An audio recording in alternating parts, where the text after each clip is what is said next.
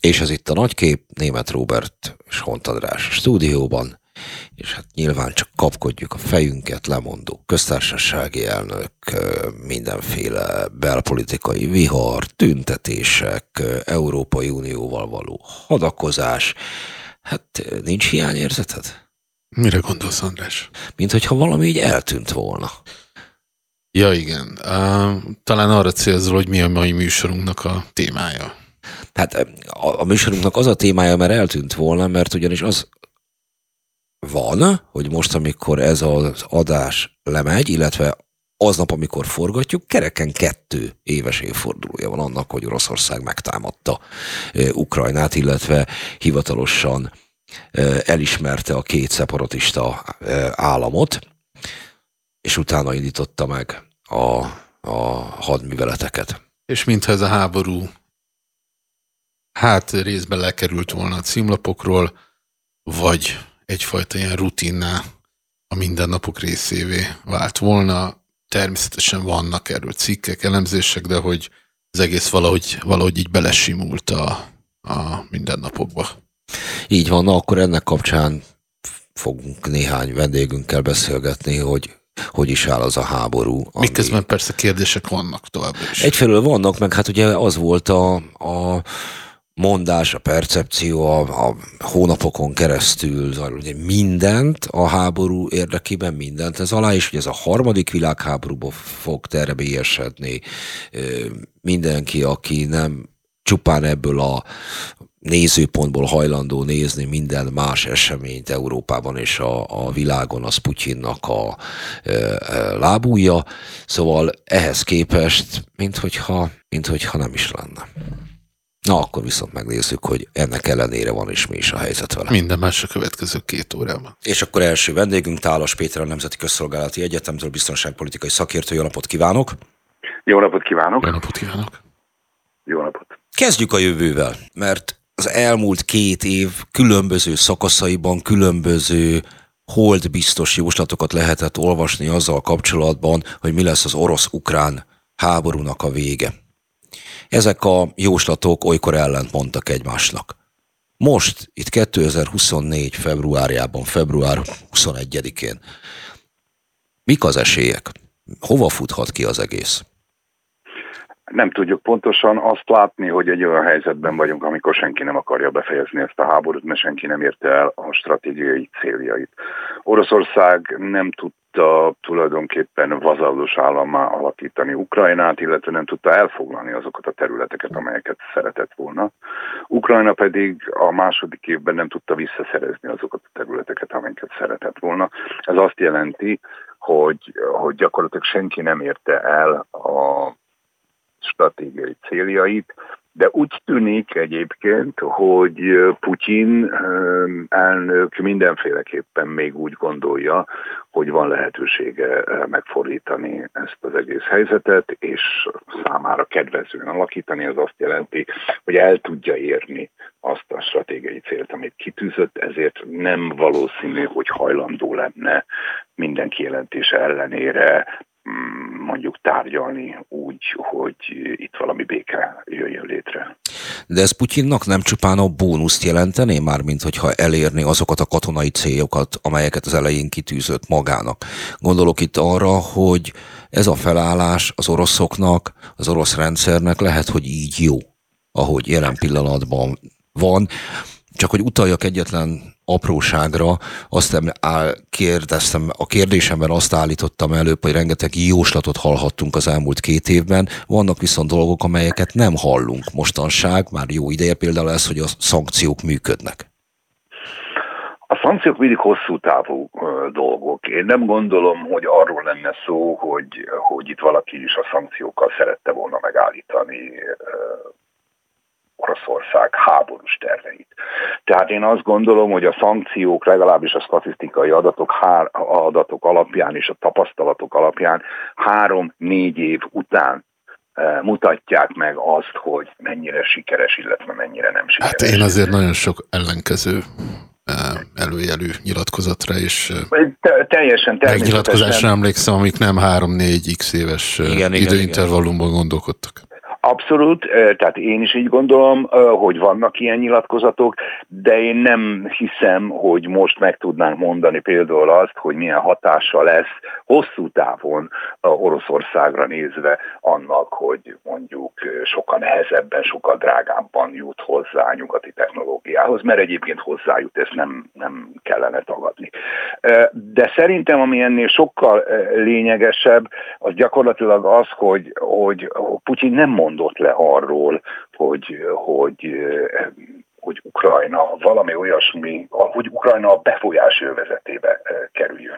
Amennyiben most leülnének tárgyalni, és mondjuk tételezzük fel, hogy belemennének valami olyasmibe, hogy akkor rendben vigyétek azt, amit a tiétek, de hagyjátok békén Ukrajnát, az azt jelenteni, azt jelenteni egyébként Oroszország számára, hogy egy maradék Ukrajna, nem is kis területű Ukrajna egyébként vele, hát mondjuk azt, hogy ellenséges és jól fejtett Ukrajna maradna. Ez szerintem Putyin számára tulajdonképpen hosszú távon nem elfogadható.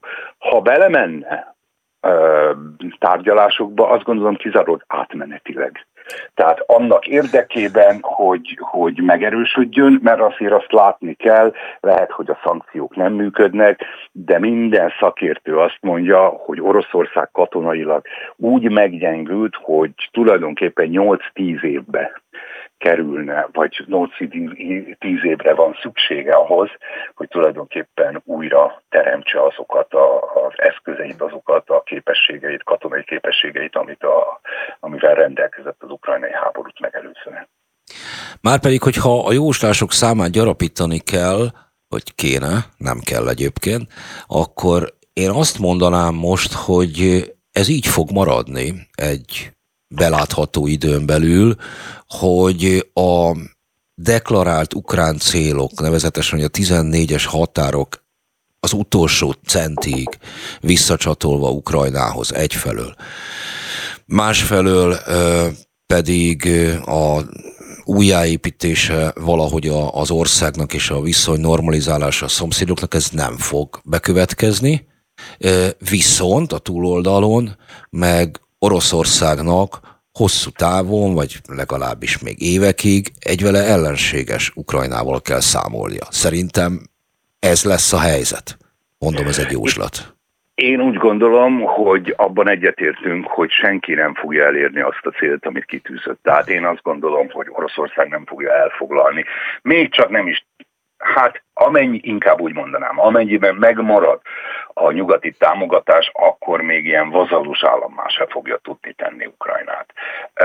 Másik oldalon Ukrajna természetesen nem fogja visszaszerezni azokat a területeket, amelyeket elvesztett. Egy része egyébként ez nagyon fájdalmas lesz, egy része azt mondanám, hogy nem biztos, hogy olyan nagy szüksége van Ukrajnának azokra a területekre, de nyilvánvaló ezt az ukránok máshogy élik meg.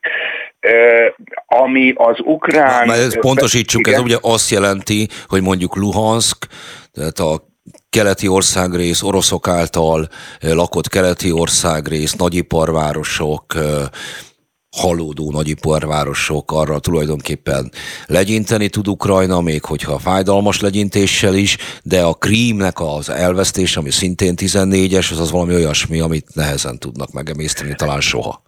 Én azt gondolom, hogy a Krím szerintem az ukránoknak kevésbé fontos, mint, mint egyébként a Luhansk és környéke. Én arra gondolok elsősorban, hogy, hogy a háború ezeket a keleti területeket olyannyira lerombolta, olyannyira, hogy mondjam, lepusztította, hogy ott gyakorlatilag normális életet lehelni ebbe a területbe, hát iszonyú nagy pénzekkel és iszonyú nagy emberi erőforrásokkal lehetne, de nyilvánvaló ez, a, ez az ukrán nemzeti érzelmek, ez, ez nem fogja befolyásolni, hát gondoljunk arra, hogy Magyarországon hogy gondolkodunk Trianonról, ami pedig több mint száz éve történt. Tehát nem gondolom, hogy ez ilyen egyszerű történet lesz.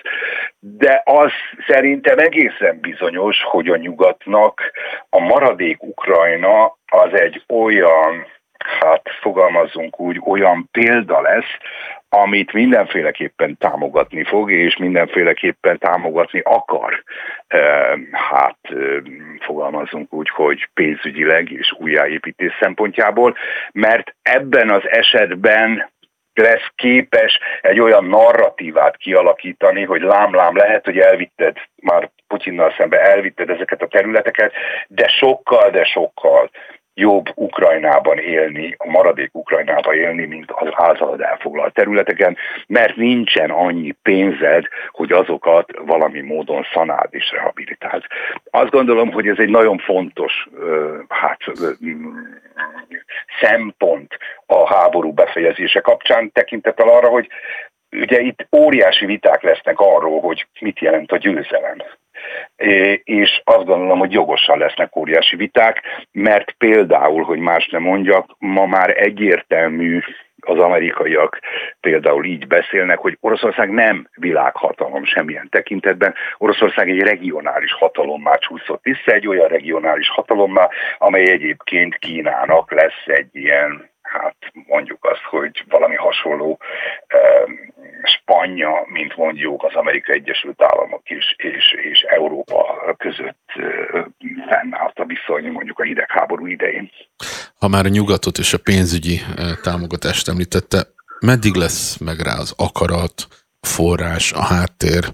Ugye ez elmúlt hónapok egyik központi kérdése, hogy támogassa, hogyan támogassa, meddig támogassa a nyugat Ukrajnát? Én úgy látom, hogy az, az Ukrajna támogatása az menni fog tovább.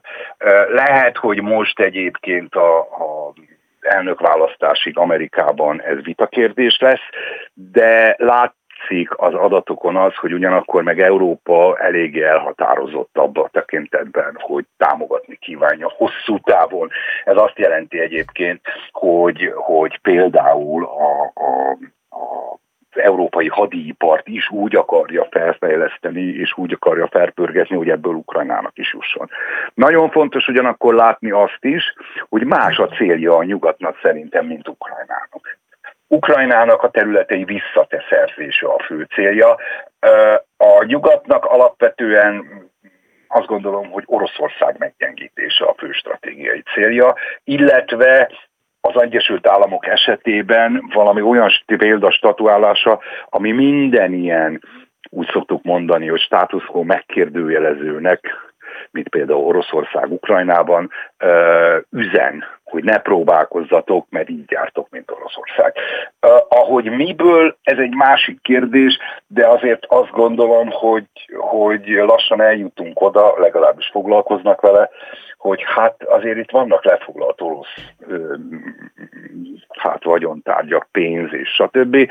Ez egy elég jelentős, mondjuk minimum 300 milliárd dollárnak megfelelő összeg biztos, hogy van, ami be lehet fektetni kezdetben Ukrajnába, a maradék Ukrajnába, arról nem beszélve természetesen, hogy az ilyen új építés azért döntően szerintem mindenféleképpen biznisz is nagyon sok mindenki számára. A, akkor egy, ha már szóba hozta az elnök választást, az amerikait, akkor nézzük már meg, hogy mi az ukrán elnök választással a helyzet. Most járna le Volodymyr Zelenszkijnek a mandátuma. Ráadásul körülötte azért csapkodnak most a hullámok Ukrajnában. Igen, igen, ez egyértelmű, de ugye nagyon fontos, hogy, hogy egyáltalán biztos, hogy, hogy lesz. Hát ez az. De tekintettel arra, hogy, hogy ugye háborús időben eléggé necces megrendezni egy elnökválasztást, mert akkor mindenki elégedetlen. Természetesen az is igaz, hogy, hogy amennyiben nem lesz, akkor olyan sokan ugye azt mondják, hogy kérem szépen, hát akkor a legitimitása megkérdőjelezik, a, dődik a Szelenszkinek. Én egyelőre mondom egyelőre, nem látok ugyanakkor olyan kihívót, aki Zelenszky helyébe lépne, és akit mondjuk, hogy annyira támogatna a társadalom, mint támogatott, vagy támogatja Zelenszkit. Természetesen az Zaluzsné szokták említeni ugye a volt főparancsnokot, de ő nem jelentette be, hogy ő politikus szeretne lenni. Kettő, azt gondolom, hogy az ukránok, és itt az ukrán politikai elitre gondolok, pontosan tisztában vannak azzal, hogyha egy belső harcot indítanak el, akkor, és belső politikai harcot indítanak el, az mindenféleképpen meggyengíti gyakorlatilag az ő nemzetközi pozíciójukat, a belső pozíciójukat. Tehát én azt gondolom, hogy nagyon óvatosan fognak ezzel a történettel bárni, és inkább konszenzusra fognak törekedni. Mm, meg fogjuk látni, hogy egyáltalán elkezdenek-e valami hasonlót, tehát hogy lesz-e elnökválasztás. Mm, erről nagyon komoly politikai vita folyik, és, és inkább az a fő probléma, hogy bármilyen döntés születik, nem lesz kielégítő senki számára, mert háború időszakában nagyon nehéz legitim elves választást tartani. Említette a legitimitást. Említette azt, hogy megkérdőjeleződik Zelenszkinek a, hát nem is csupán a legitimitása, hanem az identitása ebben a háborúban, hiszen kialakult egy ilyen kép, hogy az egyik oldalon van a tiszta, jogállami, európér, Ukrajna és vele szemben az ázsiai Oroszország, és egyébként egy csomó minden más hozzátartozott még ehhez a képhez, amit a nyugati társadalmak, a nyugati társadalmaknak a véleményformálói a, az elmúlt időszakban Ukrajnáról, erről az egész helyzetről mondtak. Például ugye az is, hogy addig nem állhat le nyugat, amíg az utolsó ukrán területet is vissza nem szerzik Zelenszkijék. Ezt így nem mondták, inkább az úgy fogalmaztak, hogy addig nem állhat le nyugat, amíg az ukránok hajlandók háborúzni. Az, a nyugat szerintem soha nem mondta olyan határozottan, hogy vissza kéne eh, foglalni ezeket a területeket, de most egy nagy vita van egyébként. Mert Bocsánat, a, amire ön utal, az a politikusok, meg a szakértők. A közösségi média és a sajtó viszont nagyon egyértelműen ezt üzente a New York Times-tól. A... Mm, drukkoltak, igen, drukkoltak nekik. E, telexig, és azt pont ezt akartam mondani, hogy az egész olyan, mintha elválna egymástól. Most már e, ez a közvélemény, meg a közvélemény befolyásolók képe és vágya, illetve a diplomácia, a katonai erőfeszítések. Arra próbálok kilukadni, hogy mi van, hogyha tartósan itt marad ez a konfliktus a keleti határunknál, az Európai Unió keleti határainál. És az az összeg, amelyet az Egyesült Államok és az Európai Unió Ukrajnának juttat, annak valamekkora része egy tartós kiadás lesz, akár évtizedekig. Ez mondjuk az új kelet-nyugati határ határvédelmi költsége. Csak ezt nem lehet elmondani ebben a hát szépelgő helyzetben. Én azt gondolom, hogy ezt egyébként nagyjából tudják Európában. Tehát a felmérések azt mutatják, hogy viszonylag tisztában vannak az európaiak azzal, hogy, hogy, ez, egy, hogy ez egy hosszan eltartó, a hosszan tartó folyamat. Biztos, hogy tudják. Ahhoz, Biztos, én hogy tudják. igen, és ráadásul, akkor mondom most, hogy a, a körülbelül hogy néz ki a támogatottsága az Euróbarométer szerint különböző kérdésekben, de nagyon rövid leszek. Azt mondja, hogy a humanitárius segítségnyújtás a háború által sújtott emberek számára európai átlagban még a legutóbbi felmérés is 89%-ot tudott, vagy 89%-ban mondták az európaiak. Ez egy átlag természetesen 3%-ot csökkent. A háborút, háborúval sújtott emberek befogadását tekintetve 84%-os, a támogatottság itt 6%-ot csökkent. A gazdasági szankciók tekintetében még mindig 72%-os a támogatottság, 6%-kal csökkent egyébként az európai átlag. A pénzügyi támogatás tekintetében 9%-kal csökkent a támogatás, de még mindig 72%-os, és akkor a, a, az állami tulajdonú médiumok, ez egy érdekes, ugye tehát a Russia Today és a Sputniknak a, a, a sugárzásának a betiltása, ez 66%-ban van támogatva, itt 4%-os a visszaesés, tehát eleve nem volt olyan nagy hát támogatás. A, a katonai felszerelések tekintetében a legnagyobb a csökkenés, de még mindig 60%-os az európaiak támogatása, miközben 8%-ot csökkent. Azt akarom mondani, hogy, és akkor van még egy egyébként ez a tagjelölti státusz, de ez csak kétszer mérték, ez is gyakorlatilag 61%-os támogatással bír, és 3%-ot csökkent. Ez csak 23-ban mérték. Azt akarom mondani ezzel, hogy az európai társadalmak összességében szerintem támogatják. Itt inkább a, a, arról van szó, hogy hogy fogja a politika kommunikálni ezt az egész kérdést, és amennyiben, amennyiben úgy fogja kommunikálni, hogy kérem szépen itt van egy agresszív Oroszország, aki hosszú távon tulajdonképpen fenyegeti Európát és a, és a jelenlegi világrendet, ezt szerintem az európaiak meg fogják érteni. Itt a leginkább kérdéses az inkább az, hogy, hogy a pénzügyi, hát ennek pénzügyi költségeit, ezt hogy fogják beépíteni a normál politika menetébe, tehát hogy fogják gyakorlatilag, fogalmazunk úgy, hogy kitermelni azt az összeget, ami, amire szüksége lesz Ukrajnának hosszú távon. De azért én azt gondolom, hogy ilyen tekintetben két év múlva, vagy egy év múlva kellene beszélnünk, mert azért azt látni kell, hogy Oroszország gazdasága sem mm, olyan tökéletesen működő. Tehát amit, amit most látunk az orosz növekedés, az egy hadigazdálkodás. Ez azt jelenti egyébként, hogy tankokat és egyéb dolgokat termelnek. Ez, ez nem az életszínvonalat szokta emelni egyetlen országban sem. És hát még egy nagyon fontos dolog van, Putyin elmúlt 70 éves. Tehát azt gondolom, hogy neki, neki legalább sűrű, annyira sürgős, és azt gondolom, hogy az idő mm, nem biztos, hogy olyan egyértelműen a Putyin rendszernek dolgozik. Um, idén két fontos választás, több fontos választás lesz a világon, de kettő nagyon fontos biztosan, ugye az Európa parlamenti és az amerikai elnökválasztás. Ezeknek az eredménye hogyan befolyásolhatja az ukrajnai háború dolgait? Nézze, a, azt gondolom, hogy, hogy ami az amerikaiakat illeti, hogy sokkal inkább egy belpolitikai húzavonal most, és belpolitikai taktika most annak a kérdése, hogy támogassák-e Ukrajnát vagy nem.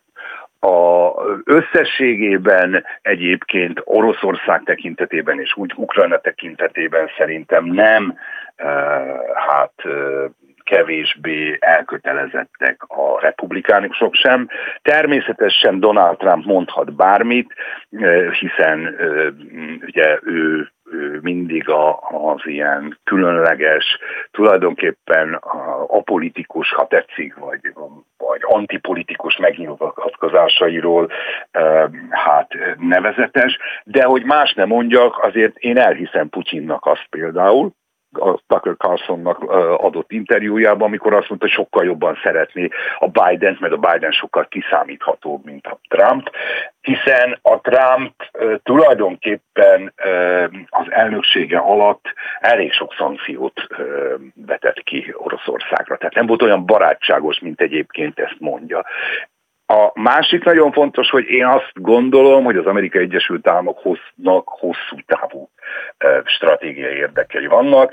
Ez azt mutatja, hogy gyakorlatilag mm, szeretné jelezni kihívóinak, többek között Kínának, hogy, hogy nem, hogy ő megtesz mindent annak érdekében, hogy gyakorlatilag a, a, a hegemóniáját minél lassabban és általa irányított módon veszítse el. Tehát én nem gondolom, hogy, hogy, hogy most Trump elnöknek, a, vagy Trump elnöki válaszában olyan drámai fordulatot venne ez az egész történet, az egy kérdés egyébként, hogy Trump mennyire fogja egyébként megkövetelni hasonlóan az első ciklusához azt, hogy már pedig az európaiak sokkal jobban járuljanak hozzá a, a, a mondjuk az oroszokkal szembeni fellépéshez, Ukrajna támogatásához, a saját biztonságuknak a szavatolásához. Ebben egyébként Trump az első időszakában is elég kemény és elég hát karcos megjegyzéseket tett, hasonlókat, mint ahogy most mondta ugye azt, hogy aki nem fizet, azt ő nem fogja megvédeni. Ha ez, ez a politika jön újra vissza, akkor azt gondolom, hogy itt Európában azért lesznek olyan országok, amelyek Hát amelyeknek örülnek például a baltiak, a skandinávok, a, a, a mm, lengyelek, azt feltételezem bizonyos értelemben a románok, mert ez azt jelenti egyébként, hogy Amerika azokat támogatni fogja, akik, akik oda teszik magukat a, a, a biztonsági kiadások és a fegyverkezés terén. Tálas Péter, köszönöm szépen, hogy vendégünk volt, mi folytatjuk tovább az adást. Köszönöm én is a lehetőséget. Folytatjuk tovább a műsorunkat, ez itt a nagykép német Robertel és Hont Andrással, a következő vendégünk pedig Dunda György, a Kárpáti Igaz Szó lapigazgatója. Jó napot kívánok! Tisztelettel köszöntök mindenkit! Jó napot kívánok! Mi a helyzet most Kárpátalján? Többször beszéltünk itt az elmúlt két évben, mindig próbáltuk regisztrálni éppen mik a folyamatok, hogy élik meg a háborút. Most először is a lelkükre vagyok kíváncsi, hogy a két évvel ezelőttihez, egy évvel ezelőttihez képest most milyen állapotban van. Hát igen, a háború második évéhez, évfordulójához érve mindenki azt találgatja, hogy mikor lesz itt béke, illetve lesz-e valamikor is béke. Hát valóban az van, hogy a háború első éves évfordulóján, az első hónapokban még bizakodtunk, hogy, hogy valahogy vége lehet, valahogy megszabadul Ukrajna, az ország, azon belül Kárpátalja is ettől a pokoltól, de hát azt látjuk, hogy jelenleg nincs ember, aki meg tudja mondani, mikor, és főként hogyan lehet ennek a történetnek vége, és hát a legszomorúbb ez a bizonytalan talanságban, ebben a kiszámíthatatlanságban nyilván az is, hogy azok, akik elmenekültek a háború elől, és itt most elsősorban a kárpátaljai magyar közösség tagjaira gondolok, hogy ők vajon mikor és hogyan tudnak visszajönni, mert az a helyzet, hogy minél több idő telik el, annál inkább nehézkesebb lesz a visszatérés értelemszerűen. Vannak, akik egyébként visszatértek? Tehát milyen számokról tudnak? Pontos számokat senki nem tud mondani, ugye becsült adatok vannak, de minden esetben vannak olyan történetek is, hogy még csak hat köteles korú magyar férfiak is visszatértek külföldről, de annyira hiányzott nekik a saját megszokott világuk, hogy dacolva a hat kötelezettségi veszélyhelyzettel is eljöttek, és inkább otthon odahaza próbálják túlélni ezt a nehézséget. Egyébként is jellemző Kárpátaljára nemzetiségtől függetlenül, hogy kiürültek az utcák, és akik otthon is vannak, azok főleg településeken, kisebb településeken, falvakban figyelhető meg. Ők gyakorlatilag rejtőzködnek. Aki teheti, az megpróbál otthonról dolgozni távmunkában, ugye a covidos időszak erre azért már picit átállította a munkavállalókat, a munkadókat is, de hát sokan ugye nem tudják megtenni, akik étkezik munkát végez, gyárba, üzembe kell mennie, az vagy kockáztat, sokan ezt teszik, ezért is vannak olyan esetek, hogy munkába menet állítanak meg valakit, sorozzák be, ugye a gyári munkásokat szállító autóbuszokat is sokszor ellenőrzik, számtalan ilyen esettel.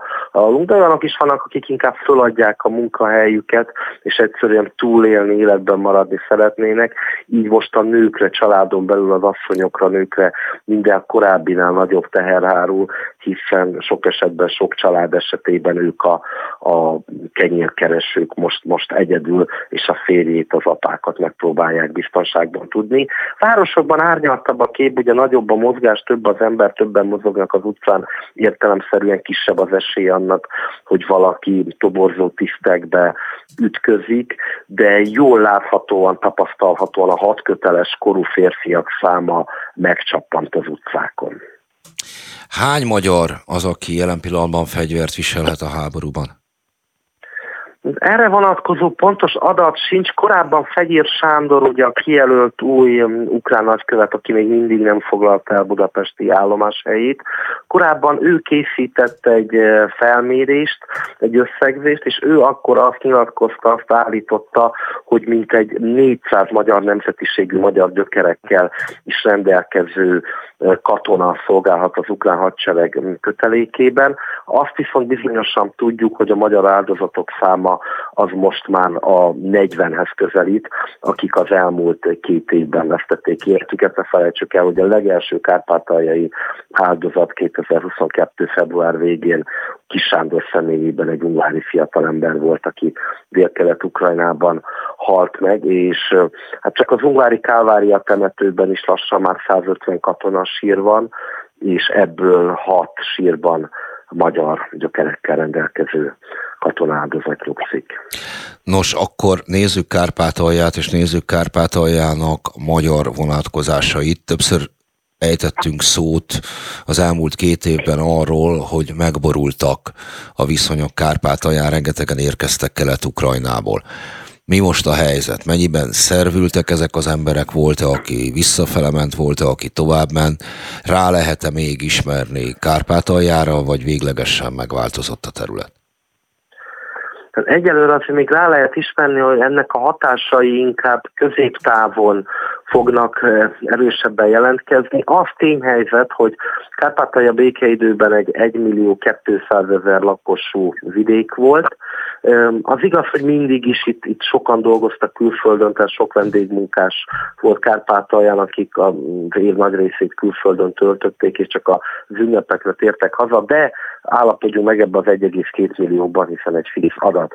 Na, a háború első heteiben ez úgy változott, hogy legalább fél millió menekült tartózkodott Kárpátalján, már nem beszélve arról a hatalmas tömegről, amelyik tranzitált Kárpátalján keresztül az uniós országok irányába, és ebből a fél millióból óvatos becslések szerint is minden második itt maradt, talán egy kicsit többen is, és ők vélhetően a háború befejezése után is már itt Ukrajna legnyugatibb megyéjében rendezkednek be, ami azt jelenti, hogy 250-300 ezerrel garantáltan nőhet a megye lakosság. Ma értelemszerűen az etnikai arányok is változnak.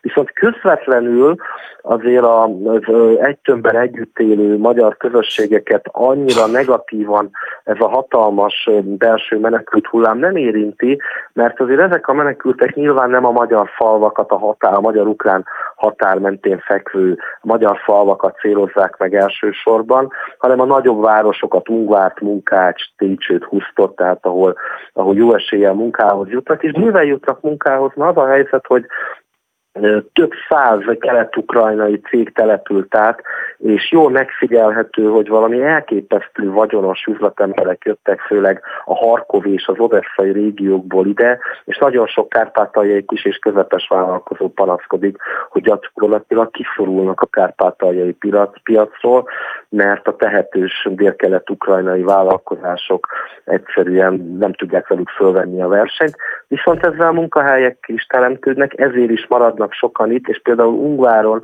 olyan építkezési láz van, olyan lakóparkok épülnek minden szabad földterületen, amire békeidőben nem volt példa, tehát valami elképesztő mennyiségű tőke és befektetés is vándorol a Kárpátaljára.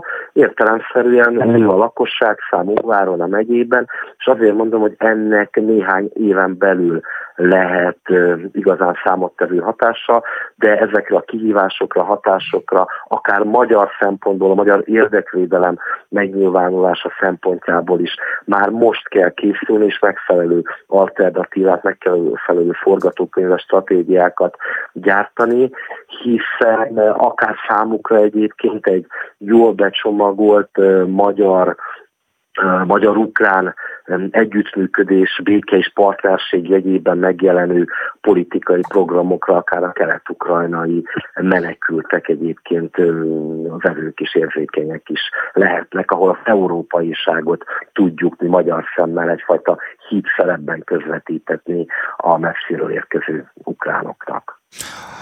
No hát, ha már itt tartunk, különböző kulturális etnikai villongásokról érkeztek a hírek az elmúlt évekből. Komoly vihar volt az oktatási törvény módosítása és újbóli módosítása körüli mindenféle aktuális folyamat. Miként áll most, állnak most ezek az ügyek?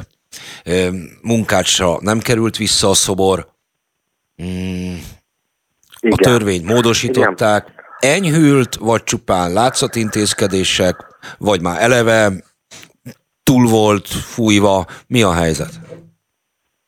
Igen. Hát azt azért meg mindenféleképp megnyugtató és biztató, hogy nem rosszabbodott tovább a helyzet.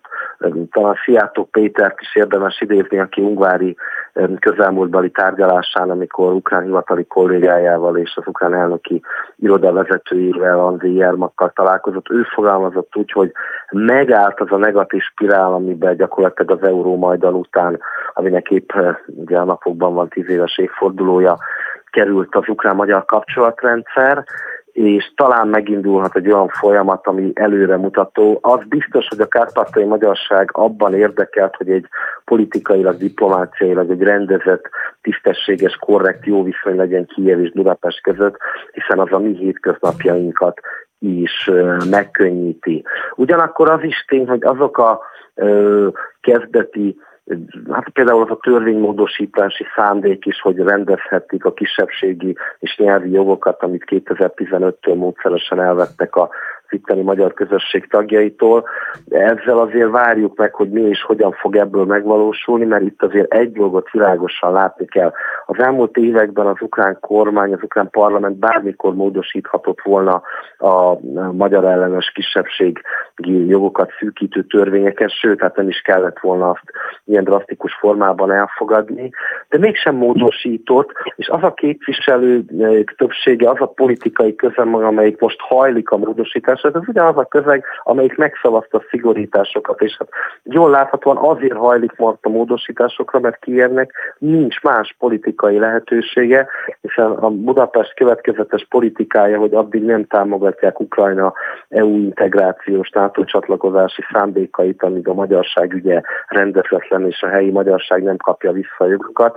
Ez a jelek alapján arra ösztökéli az ukrán partnereket, az ukrán kollégákat, hogy hozzányúljanak azokhoz a törvényekhez, amit a magyar kisebbség, illetve a magyar kormány kifogásol. Nyilván nem a kárpátai magyarság két szép személyért történnek ezek a számunkra egyébként kedvezőnek ható törvénymódosítások, hanem azért, mert Kijevnek nemes egyszerűséggel szüksége van Budapest politikai támogatására, és azért tegyük hozzá, eddig megkapta, hiszen a magyar ellen vélemények ellenére az összes szankciós csomag magyar részről meg lett szavazva, Magyarország nem görbített akadályt Ukrajna csatlakozási tárgyalásai elé, és az 50 milliárd eurós hitelcsomag is jöhet Budapest jóváhagyásával, tehát a, az összetűzések, a párbajok ellenére azért a magyar fél támogatja Ukrajnának ezen a törekvéseit, és hát ezért cserébe talán joggal várja el azt, hogy,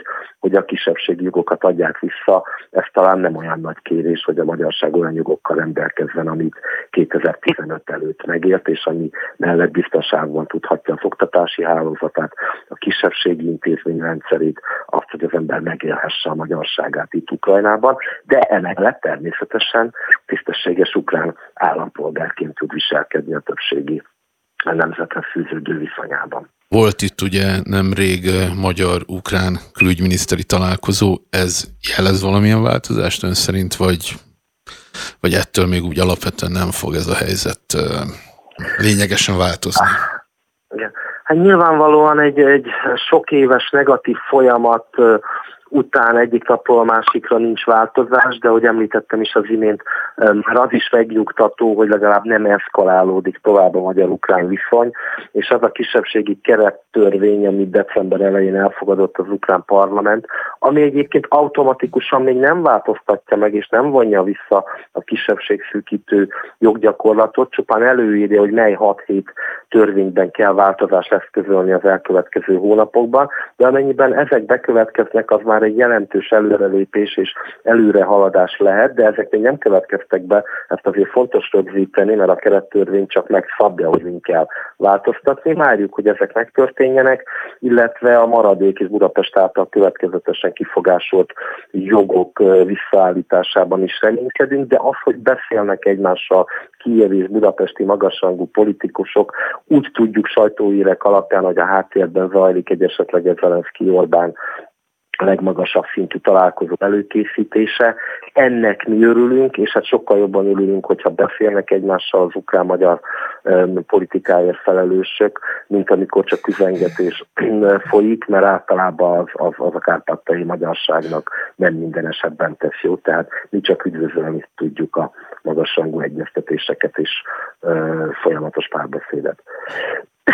Paradox módon tehát önöknek még a háború Oroszország támadása annyiban jól is jön, hogy Ukrajnának fel kell mutatnia valamilyen eredményeket a nemzetiségi politika terén is. Tudom, hogy ez így most durván, kegyetlenül hangzott, de lehet, hogy a következő fél mondat fényében annyira mégsem. Attól nem tartanak, hogy mi lesz önökkel, hogyha az európai figyelem eh, Budapest szavazatának szükségessége már nem lesz önökön, illetve már nem lesz aktuális? Hogy ők magukra Igen. maradnak, igen, hát a háborúnak azért senki eh, semmilyen körülmények között nyilván nem tudunk örülni, hiszen az az életünket itt annak a háborúnak a közvetett hatásai, közvetlen és közvetett hatásai derékbe törtek mindent, az egy szörnyűség, hogy ezt meg kell élni. Viszont nyilvánvalóan, amikor már nem Ukrajna esetleg megkapja az EU-tól remélt előnyöket, tehát kérdés, hogy akkor nem rendeződnek-e vissza a dolgok, hát erre előre tekintve nem tudunk nyilván válaszolni, bízunk benne, hogy, hogy, hogy nem nyúlnak ismét hozzá. Csak hát előbb kapjuk vissza, mert megnyugtató, amíg nem kaptuk vissza a jogokat. Mi a helyzet azokkal, az, mi a helyzet azokkal, akik elhagyták Kárpátalját? Van-e azzal kapcsolatban bármiféle remény, hogy közülük visszatérnek? Hát a, akik a háború elején elmentek, szinte mindenki úgy tervezte, hogy néhány hétre rosszabb esetben néhány hónapra búcsút a szülőföldjének. Arra senki sem gondolt legrosszabb álmában, hogy ez egy ilyen elhúzódó szörnyű folyamat lesz.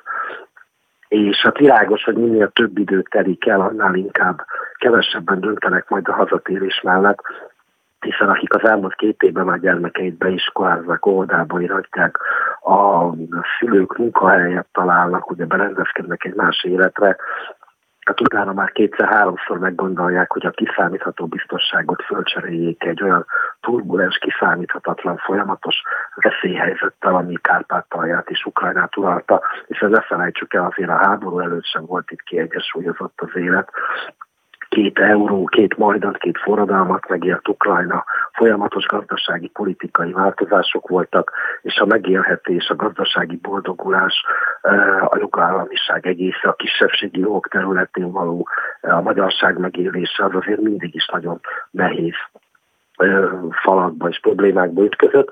Ugyanakkor a kárpátai magyarságnak gyakorlatilag, ha az elmúlt száz évben visszalapozunk, akkor mindig nagyon nehéz sora volt. Ugye a második világháború végén a Málenki robota, a sztálini lágerekbe való elhurcolás írtotta a magyarokat a szovjet kommunista rendszer idején sem volt könnyű magyarnak lenni.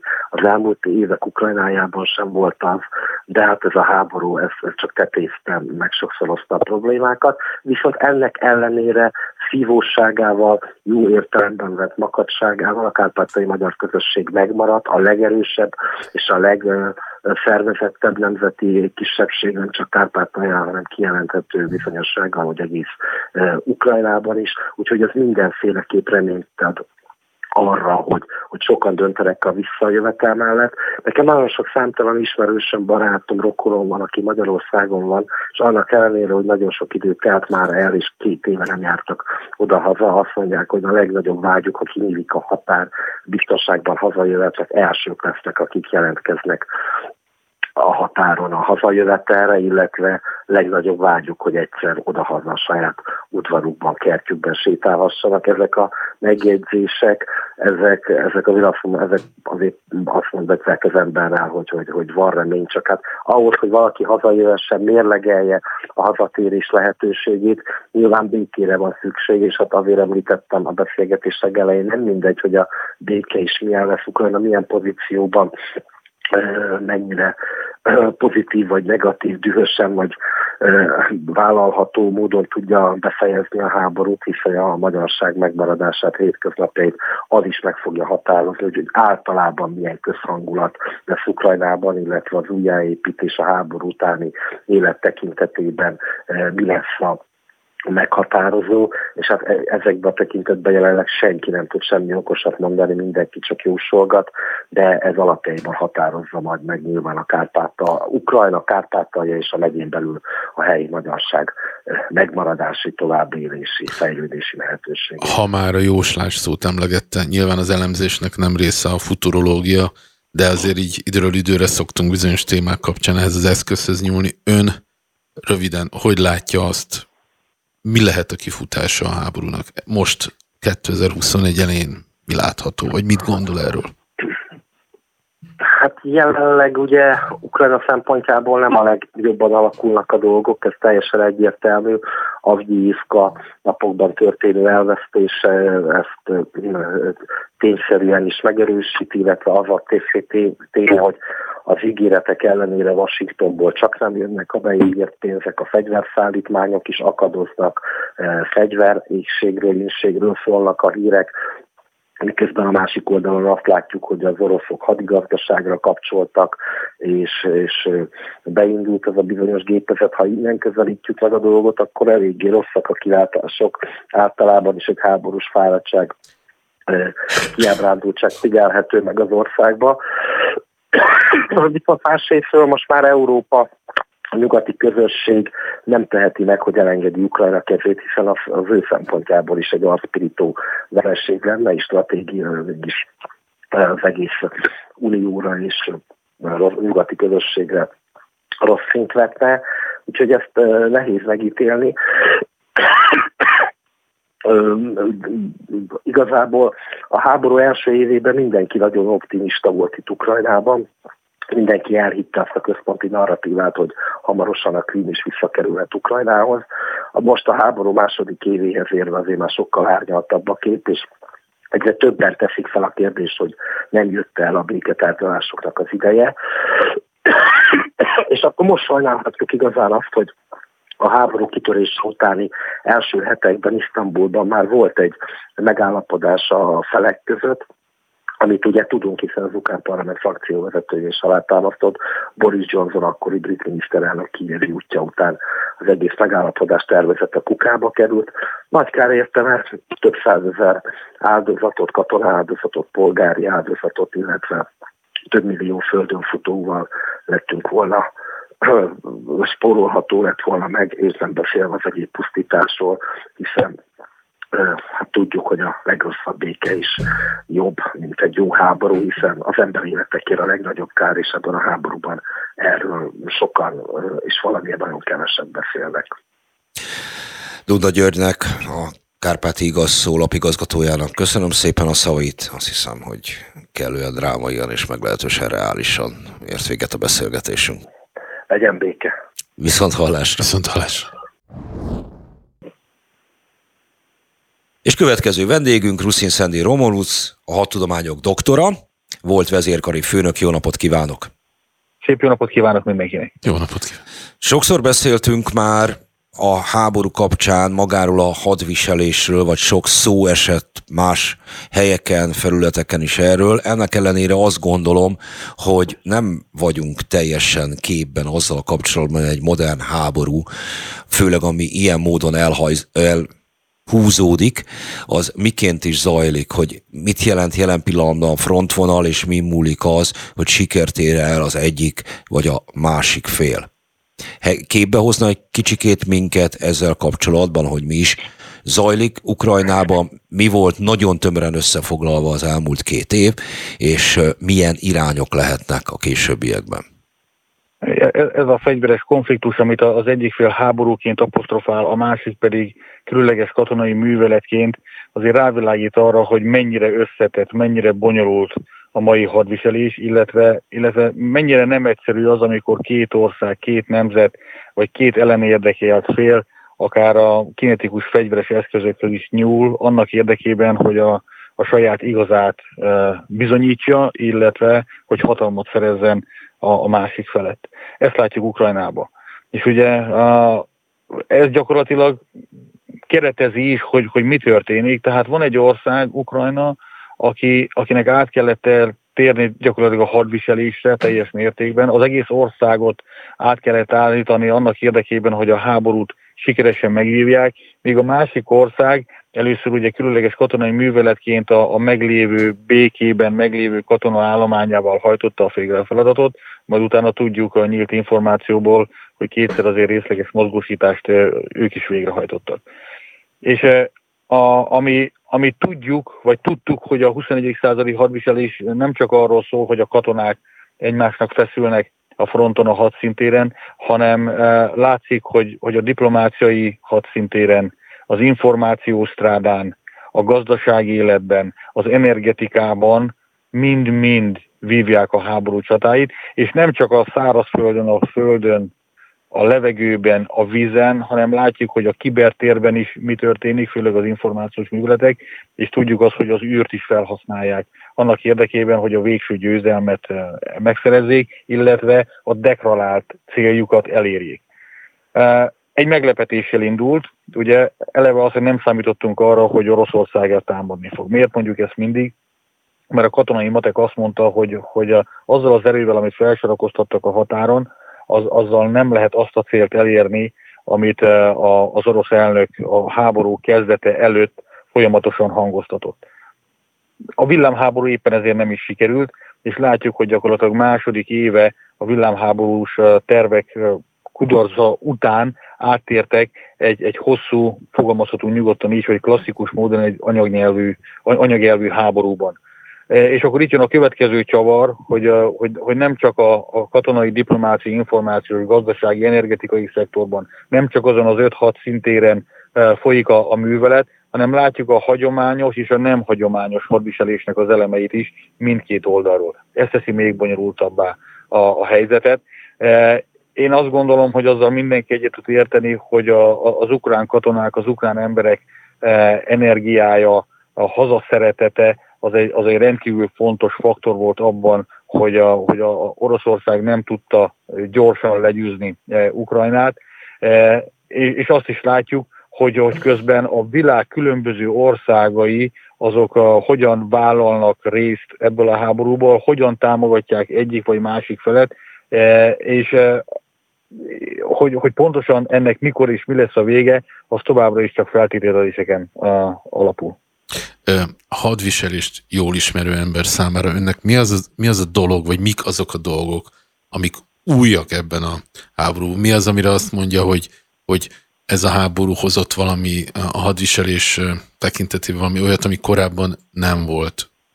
Akár. Harca, harcászatilag rengeteg olyan dolog van, ezt hagyd osztom meg önökkel, hiszen tudják, hogy kint voltam a, a frontvonalon is, E, tehát elég sok mindent láttam, igaz, lassan több mint egy éve történt ez, de nyilván azokat a tapasztalatokat igyekszünk beépíteni a kiképzésbe, és nyilván a haderőfejlesztés is finoman szólva finomodik, hiszen ezeket a tapasztalatokat fel kell dolgoznunk. Viszont stratégiailag ugye újat nem látunk. Ami nagyon érdekes az, hogy, hogy maga a kitörés, hogy, hogy megtörtént az, hogy Oroszország mégis megtámadta Ukrajnát, illetve az az alapelv, amit ugye Huntington is híreztelt, hogy a következő világégések vagy fegyveres konfliktusok a vallási és kulturális különbségek mesdjén fognak bekövetkezni. Ezt az orosz-ukrán háború a nagybetűkkel átírta, hiszen szinte ugyanaz a nyelv, szinte ugyanaz a vallás, nagyon sokáig egyforma történelem, nagyon hasonló kultúra, és mégis egymásra kezdtek, e, és az a fajta a családi a szeretet, ami korábban ugye jellemezhette ezeket az országokat, ezeket a népeket, gyakorlatilag gyűlöletté változott. Úgyhogy e, e, ez egy nagyon érdekes és figyelemfelkeltő ténye ennek az orosz-ukrán háborúnak. A másik, ami pedig 2014 óta ott lebeg a fejünk felett, ez az úgynevezett self-determination, amikor az önmeghatározás veszélye felüti a fejét bármelyik világrészben, hogy az emberek meg akarják mondani, hogy hova tartoznak, viszont ez nem követeli a térképen meghúzott vonalakat. És hogy most ez demokratikus, nem demokratikus, kikényszerített, nem kikényszerített, belülről vagy kívülről jövő támogatásnak az eredménye, ez a, abból a szempontból nem releváns, hogy látjuk, hogy gyakorlatilag emberek halnak meg naponta mindkét oldalon. Jaj, de jó, hogy szóba hozta Huntington, meg azt az egész elmélet sűrűséget, mert amit ön elmond, az ugye azt is jelenti, hogy nem feltétlenül az identitások robbantanak ki fegyveres konfliktusokat, hanem sok esetben a fegyveres konfliktusok formálják az identitásokat. Mennyiben kell ilyen jellegű kérdésekkel is foglalkoznia egy katonának, egy hadtudományokban jártas embernek? Mindenképpen kell vele foglalkozni, hiszen a, a valami, valami elindítja a háborút. A, a képlet szerintem sokkal egyszerűbb, már Huntington elemzésekor is én azt mondtam, hogy alapvetően a hatalomról szól mindig a háború, és az, hogy milyen köntösbe bújtatjuk, arra rávilágít pontosan az, az a két konfliktus, ami jelenleg is folyik a világban. Az egyikre mondhatjuk, hogy vallási, kulturális alapok mesdjén, ugye közel-keleten évszázados, évezredes feszültség tört ki újra, és használják fel a szemben álló felek Eh, ezt legitimizációnak, ugye ez az orosz-ukrán háborúban nem teljesen igaz. Tehát a nap végén mindig a hatalomról és az akaratról szól a háború, és az, hogy melyik eszköz használják fel, eh, és ebben benne van a katonai eszköz is, eh, ez előfordul néha, néha meg nem fordul elő. Ezért a katona nem teheti meg azt, hogy ő nem elemzi, nem figyeli kíséret, nem, nem kíséri figyelemmel a világnak ezeket a dolgait, hiszen egy veszélyeztetettség értékelésnél, eh, amit minden nemzetnek saját magának meg kell csinálni, és meg is csinálják, ott ezt figyelembe kell venni, hogy vajon, hogyha valaki eh, meg akarja változtatni a jelenlegi rendet, akkor ahhoz tud-e kasszus bellit kreálni. A nap végén mindig arról szól a történet, hogy a Clausewitzi háromszög, hogy a társadalom, a kormányzat és a haderő közös akaratának a fenntartása kell ahhoz, hogy a háború folyjon. Ezért nem mindegy, hogy a társadalmak mit gondolnak róla, és ezért tudják felhasználni néha szemben álló felek kormányzatai a, a, a vallási és kulturális különbségeket, de néha nem kell az hozzá, mert a társadalmi támogatottsága nélkül egyik háború, egyik fegyveres konfliktus sem folyhat túl sokáig elmélet sikerül, egy picit térünk vissza a, a gyakorlathoz, vagy ahhoz, ami történik. Ugye állandó elemzések tárgya, hogy milyen állapotban van orosz hadsereg, milyen állapotban van az ukrán hadsereg, ki meddig fogja bírni, milyen hátországuk van, milyen bázisról tudnak építkezni. Ezt ön hogy látja? Meg, meg, megint az alaptétel, az alapelvek, a, a, ha két ország leül egymással tárgyalni, akkor klasszikusan három dolog dönti el, hogy ki az, aki diktál, ki az, aki jegyzetel. Tehát ki az erősebb. Ez a népességnek a, a száma, a gazdasági erő és a katonai erő. Hogyha ezt az alapképletet rávetítjük az orosz-ukrán háborúra, akkor egyszerű a megoldás. Éppen ezért kell Ukrajnának a, ugye a saját gazdaságerő, népesség és katonai erő tekintetében szövetségeseket találni, akik ezt a, ezt a fajta egyenletet, ezt a fajta egyensúlyt ezt el tudják érni. Tehát a kérdés az, hogy ez a fajta külső támogatás, ami Ukrajnának alapvetően nincsen meg az oroszok relációjában, ezt meddig tudja fenntartani, nevesül az Észak-Atlanti térség, eh, mind a három tényezőben. Amikor ez megszűnik, akkor az, az, az, drasztikus változást uh, okozhat uh, ugye a hadviselésben, a háborúnak a menetében, és azért látjuk a veszélyt ebben, hogy akár az Egyesült Államok kongresszusáról beszélünk, akár az Európai Unió erőforrásairól, úgy tűnik, hogy ez egyre fogyóban van. Úgyhogy ezért nagyon veszélyes a Ukrajnának a jövője, ha nem tudják a támogatást fenntartani, ha nem kapják meg, akkor előbb-utóbb az egyszerű szimpla matek alapján Oroszország nem tud veszíteni. Beszélgetésünk egy korábbi szakaszában ugyanez a téma felmerült, és akkor önnek is föltenném a kérdést, hogy hogy látja, van, milyen hajlandóság van egyébként az úgynevezett nyugatban, Egyesült Államokban, Európában, Európai Unióban, hogy ezt a fajta támogatást fenntartsa, akár évekig is? Nézd, csak feltételezni tudjuk, hogy a különböző vezetéknek a fejében mi fordul meg. Ugye eddig a támogatások megvoltak kisebb-nagyobb mértékben, de látszik, hogy fogy a türelem és fogynak az erőforrások. A világ gazdaságnak a jelenlegi állása sem segít sokat ezen, és ugye lehet, hogy különböző hatalmaknak pontosan ez, ezért volt érdeke, hogy ne csak egy hadszintéren kelljen szerepet vállalni az Észak-Atlanti térségnek itt az orosz-ukrán konfliktusban, hanem a közel-keletre is figyelniük kell. Úgyhogy a, a, persze nagyon fontos Ukrajna, mindenkinek, hiszen itt van nekünk a szomszédunkban, talán mi még közelebbről érezzük ennek a veszélyét, ennek a kellemetlen hatásait mondjuk az Atlanti óceánnak a másik oldaláról, de, de a, minden nemzetnek a, a saját polgárai, a saját népessége a legfontosabb. És hogyha ha tőlük kell többet elvenni azért, hogy mondjuk Ukrajnát segítség, akkor ez az akarat, ez biztos, hogy csökkenni fog. Azt mondta előbb, hogy bizonyos hatalmaknak érdekében állhat az, vagy állhatott, hogy több fronton is lekösse a nyugatot, mondjuk így leegyszerűsítve. Itt pontosan mire gondol? Hát azért látjuk, hogy a világban van egy nagy verseny. Ugye a bipoláris világrendszer felbomlása után eh, az Egyesült Államok vezető szerepe az megkérdőjelezhetetlen volt nagyon sokáig, de most már vannak kompetitorok, ha, ha nem is ellenségek, de ellenfelek vannak, akik eh, ennek a világnak, a gazdaságának a hasznait azt legalább olyan mértékben szeretnék kihasználni, mint az Egyesült Államok. És, és nyilván e, ezek a, a kimondott vagy kimondatlan érdekszövetségeknek jó tesz, hogyha az Egyesült Államok és az európai gazdaság nem lesz annyira kompetitív, nem lesz annyira vezeték, mert akkor nekik a megtervelt javakból több fog jutni. A nap végén valahol erről szól a történet, még akkor is, hogyha ezt nem fegyverrel és nem katonákkal vívják, mint hogy a mellékeltábla bizonyítja, hanem gazdasági, politikai oldalról, meg energetikai oldalról közelítik meg ezeket a konfliktusokat. Tehát a, a, a humánum, az emberi, az ember élet fontossága, az, az nekünk az Észak-Atlanti térségben rendkívül fontos, ez vezeti, ezek a mi értékeink igazából. Ez a világ más pontján nem feltétlenül annyira értékes, mint az általuk meghatározott saját értékei.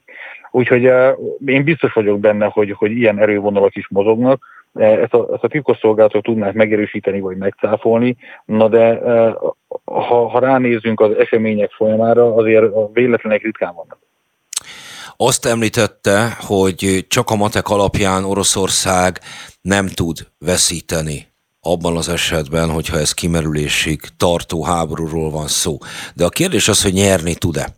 Értve ez alatt azt, hogy azokat a célokat, amit a rendkívüli katonai művelet megindításakor, ahogy a hivatalos orosz ö, terminus hangzik, ö, elmondtak, úgyis, mint a ukrán állam nácitlanítása, ergo, hogy Oroszország el tudja azt érni, hogy kvázi egy vazallus államot hoz létre a nyugati határánál, mint ahogy ez a Fehér Oroszország esetében már meg is történt. Igen, ez egy óriási kérdés, hogy a, a, a deklarált célokat valóban el akarják érni, vagy mikorra akarják elérni, és ebben a szemben álló fél Ukrajna és az ő támogatók mennyire lesznek partnerek, vagy mennyire tudják ezt megakadályozni. Az összes többi erőforrás az, az olyan elegendő ehhez. Úgyhogy ez egy nagyon érdekes kérdés, és itt visszatérnék arra, hogy, hogy a nap végén a társadalmak fogják eldönteni, hogy ez sikerül-e vagy nem, hiszen majd az ukrán társadalom is előbb-utóbb szavazni fog, hogy mit akar. Hogy lehet? A bocsánat, egyébként ön, öntől, mint katonától kérdezem, mert szóba került ez a kérdés. Háború alatt hogyan lehet lebonyolítani mondjuk egy elnökválasztást, és amiben nincsen elnökválasztás, mert folyamatosan rendkívüli helyzetre való tekintettel prolongálják, abban az esetben meddig tarthat így egy vezetőnek a legitimitása nemzetközi szintén, akár különböző katonai vezetőkkel és szövetségekkel való tárgyalások során? Ez, ez minden országban máshogy tud lenni. Én azt gondolom, hogy ha meg akarják szervezni, akkor meg tudják szervezni. Nagyobb probléma lesz az, hogyha nem szervezik meg, és a társadalmi akarata mégis más. Azt ugye forradalomnak hívják, vagy pusznak hívják. Reméljük, hogy idáig nem jutunk el Ukrajnába, mert, mert ezt az alapvető tételeket, az alapelveket, még egyszer vissza a Clausewitz háromszöghöz, azt úgy tudják felülírni. Tehát ideig lehet. Ugye mi a probléma a, a háborús vezetőkkel? A, a történelemben számtalan esetben előfordult, hogy háborút követően még a győztes oldal is nem szavaz újra bizalmat annak a vezetőnek, aki háborúban vezette az országot. Közben általában igen, de mikor vége van valamilyen formában, vagy szünet van, akkor emlékszünk Churchillre, emlékszünk Bushra, de azért, hogy ott, ott nem, nem sikerült folytatni ugye, a, a végrehajtó hatalom első emberének a, a munkáját, mert, mert a társadalom után, utána szavazott. Közben ez ritkán fordul elő. De olyat is láttunk már, hogy egy hosszantartó háború közben mondja a társadalom azt, hogy elég, hagyjuk ezt abba. Elég mondjuk mondjuk Vietnámra gondolni a vietnámi háborúba Amerikában, hiába voltak háborúba, hiába volt meg az adminisztráció, már az emberek kivonultak az utcára, és azt mondták, hogy hagyjuk ezt abba, mert, mert elég volt. Nem hozza meg azt a, a áhított célt, amit a, a háború deklarálásakor elhitettek velünk. Bár ott ugye nem az Egyesült Államok területén zajlott hát, igen, esemény. Igen, és az egyel, egyel még érdekesebb, úgy, hogy a, a, a saját területén folyik. Remélem, hogy nem jutunk el idáig, mert annak nagyon súlyos következményei lehetnek.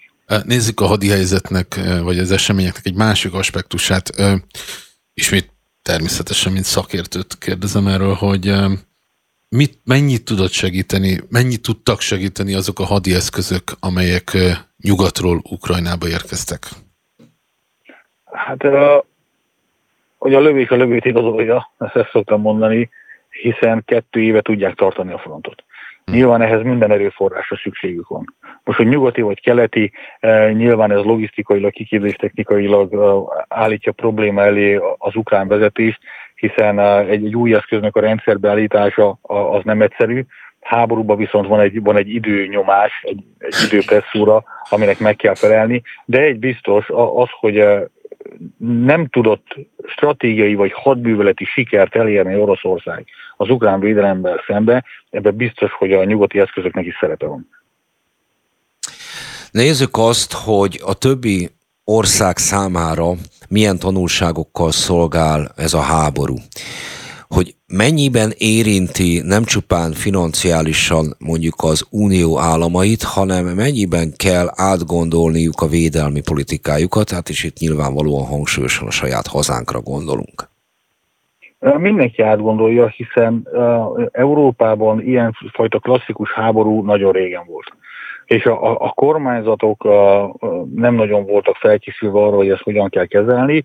A katonáknak egy picivel egyszerűbb volt a helyzete, hiszen azért ők jártak műveletbe, még akkor is, hogyha hál' Istennek nem Európa területén kellett ezt, ezt megoldani. És látjuk azokat az intézkedéseket, amelyek a különböző országok kormányai folyamatosan jelentenek be, ez legyen csak mondjuk a, a a haderő költségvetésének folyamatos emeléséről, vagy plusz források átcsoportosításáról látjuk azokat, hogy a, hogy a hadipari üzemek hogyan nőnek ki a földből, mekkora megrendeléseket kapnak, vagy éppen azt is látjuk, hogy némelyik ország, mondjuk levesül Lengyelország, el kell mennie mondjuk az ázsiai piacra haditechnikai beszerzésekre, mert az észak-atlanti térségnek a hadipara nem képes kiszolgálni olyan gyorsan az igényeket, ahogy ezek megjelennek.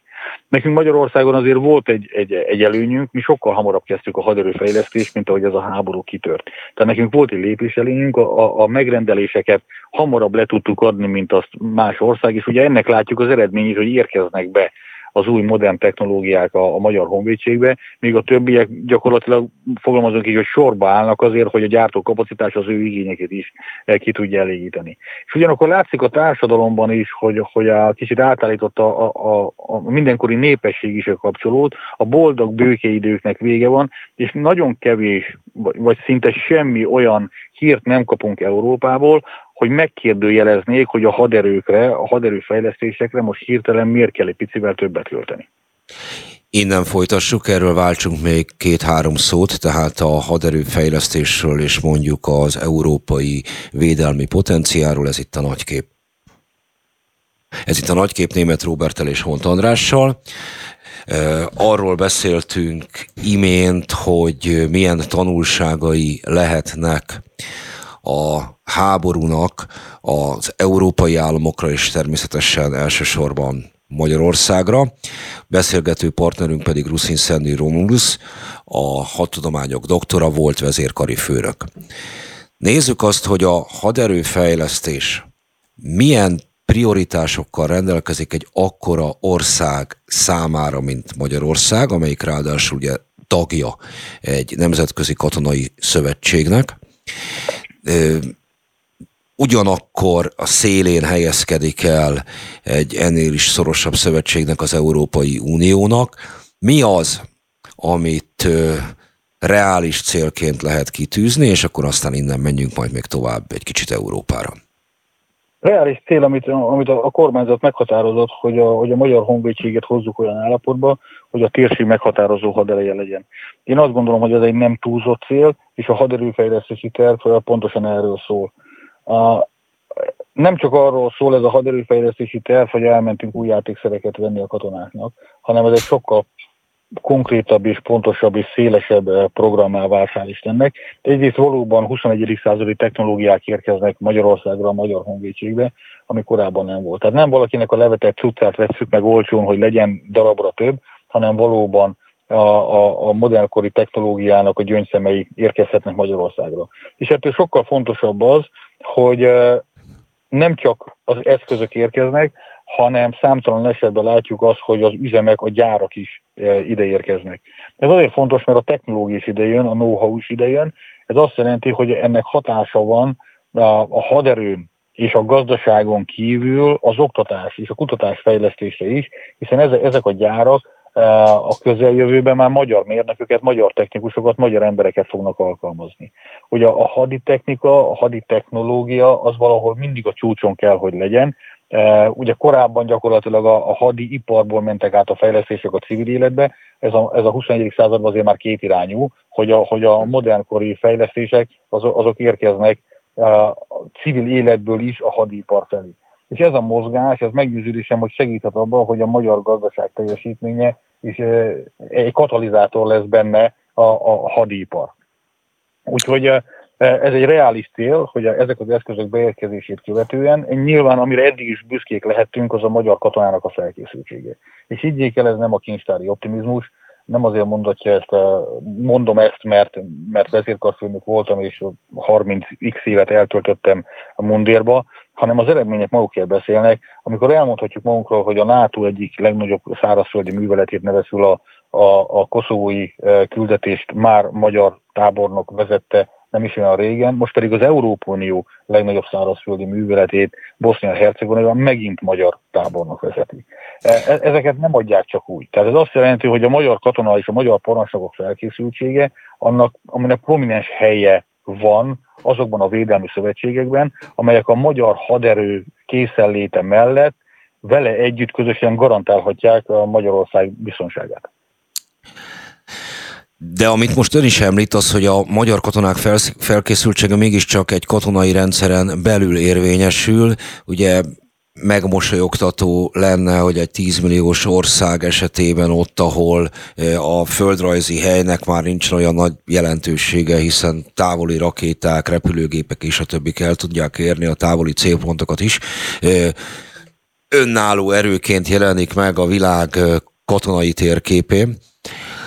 Ugyanakkor, ugyanakkor lehet, hogy mégsem annyira megmosolyogtató, ha az ember arra gondol, amit korábbi válaszában említett, hogy például az űrtechnológia is már szerepet kapott ebben a háborúban, és amit a mostani válaszában, hogy a civil szektorból érkeznek meg fejlesztések a katonai térre, hogy egy konkrét példát mondjunk, Elon Musk mögött nem áll egy állam, és ha jól látjuk az elmúlt időszak folyamatait, abban az esetben, vagy jól dekódoljuk ezeket, megkerülhetetlen tényező lett a ö, alacsony műholdjaival. Summa summarum azt akarom ebből kihozni, hogy például egy ország, aminek az IT ipara erős, és ilyen fejlesztésekbe kezd, az lehet, hogy katonailag is megkerülhetetlen lesz. Ez egy nagyon összetett rendszer, és teljesen igaza van. Tehát amikor azt mondjuk, hogy háború is, ugye már, már ezt elemeztük, hogy mennyi mindenki vesz benne részt, a katonánkon kívül nyilván a, a kormányzati szervek és a nem kormányzati szervek is e, részt kell, hogy vállaljanak egy ilyen e, fegyveres konfliktus egy háború esetén. Akár kinetikus, akár nem. E, Úgyhogy ez valóban megkerülhetetlen. Az, hogy, hogy a, mondjuk az IT technológiának mekkora szerepe van, egy adott konfliktusba, azt mindig az adott szintű konfliktus dönti el. Igazából, e, ugye, hogyha a háború alapelveiről beszélünk, nem régen jelent meg a könyvem, az első egyelő feltételekkel neki ez harcban, e, ez lehet az információs strádán történő elényünk, de ugyanakkor látunk példát arra is, hogy az nem mindig segít. Tehát a rendszerbe kell tekinteni, és az alapelveket is egyszerre kell folyamatosan használnunk, és mérnünk, hogy valóban így van. Hagy mondjak egy ellenpéldát, hogy az informatika előnyére a Hamas még tudta támadni korlátozott célú támadással a Izraelt, és pontosan azért, mert az információs rádát nem használták a előkészítés és a parancskiadás fázisában. Tehát hiába van meg a technológiai fölénye Izraelnek, és három nap múlva visszavett mindent, és azóta folyamatosan ő támad, mégis meglepetésszerű támadást tudtak intézni ellene, úgy, hogy tudták, hogy kinetikusan nem fognak elmenni Tel Avivig vagy Jeruzsálemig, de megtették azt a, a lépést, hogy a, hogy a, a, a háborús hadszinterek más fázisaiban, nevesül mondjuk az információs hadviselésben, ott viszont előre tettek szert, mert azóta folyamatosan próbálják beállítani Izraelt a, az ördög személyében a, ugye a tevékenysége miatt. És ez, ez előre tudható volt, hogy Izraelnek mi lesz a reakciója egy ilyen korlátozott célú támadás esetén. Szóval ennyire bonyolult a kép, hogy, hogy egy szegmens nem feltétlenül biztosítja a végső győzelmet, hanem az alapelveket folyamatosan kell vizsgálni, követni és elemezni, és megtartani a, a kezdeményezés annak érdekében, hogy a deklarált végső célt el tudják érni. Jaj, de jó, hogy szóba hozta megint csak eh, a következő témát, vagy egy új témát. Mennyiben módosít az eredeti katonai célokon, mennyiben módosít az erőforrások csoportosításán a gázai konfliktus? Biztos, hogy befolyással van, hiszen ahogy nem olyan régen beszéltünk róla, ugyanannak a társadalomnak most már nem egy, hanem két konfliktusba kellene segítségkezet nyújtani. Mivel a felelhető források száma az véges, és nem egy, hanem kettő felé kell osztani legalább plusz a saját, ez biztos, hogy a hatással van rá. Nem beszélve arról, hogy a, az a térség ugye egy, egy olyan chokepointnal, úgynevezett chokepoint eh, mentén van, nevesül a, a Vörös-tenger és a csatorna mellett, ami meg hatással van a, a teljes világgazdaságra gyakorlatilag, főleg időben. Úgyhogy nem lehet azt mondani, hogy ez a két konfliktus nincs egymással hatásá, hatásra, akár ha gazdasági, akár a politikai, akár az információs strádát nézzük. Ugye erre mondta egyébként, hogy elképzelhető, hogy van-e mögött valamilyen fajta tudatosság, hogy több fronton. Igen, ez egy, egyfajta összeveskés elmélet, ugye, mert, mert bizonyítékot nem tudunk felmutatni, na de hát gondolkodó emberként a, legalább a feltételezés jogával élnünk kell. Utolsó kérdésünk. Egyébként ön hon, hogy látja, hogy e, hogyan módosítja az európai országoknak a hadikiadásait egyébként ez a már két éve e, zajló háború? Látszik, hogy a, amit eddig csak ígértek, hogy a, legalább a GDP 2%-át költsék a haderőkre az egyre több ország tudja vállalni, mi is büszkén mondhatjuk, hogy Magyarország is már 2%-ot költ, de ugyanakkor látunk országokat, hogy már bőven 2% felett költenek, ilyen például az előbb említett lengyel kollégák, és úgy tudom a román kollégák is, de most már több mint 2%-ot fordítanak a haderőre, és ugyanez a tevékenység meglátható, hiszen látjuk, hogy a háború kitörését követően ugye Németország is bejelentett egy 100 milliárd eurós plusz fejlesztési tervet a Bundeswehr illetően. Hát azt hiszem, hogy megkaptuk a kérdéseinkre a választ, amire pedig nem azt föltehetőleg nem lehet elintézni egy ilyen terjedelmű beszélgetésben, meg azt gondolom, hogy még lesz is szó bőven a háborúról is és a háborús konfliktusokról úgy általában. Ruszin Szendi Romulus volt vezérkari főnök volt a vendégünk, a hadtudományok doktora. Köszönjük szépen, hogy rendelkezésünkre állt. Köszönöm szépen. Viszont hallásra és utolsó mai beszélgető partnerünk a Migration egy részéről Vég Alexandra. Jó napot kívánok! Jó napot kívánok! Jó napot kívánok!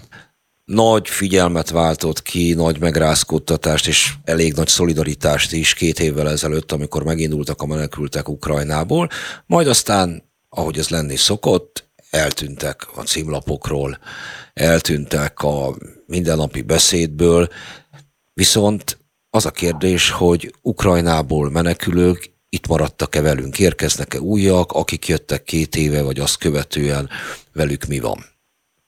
Ó, hát itt maradtak velünk, viszonylag sokan, de hogy pontos számaink azért nincsenek. Vannak mindenféle statisztikák, hogy mennyien kértek menedékes kártyát, de mi úgy látjuk, hogy van egy egészen nagy csoport, akik valahogy mindenkinek a látóköréből kiesnek.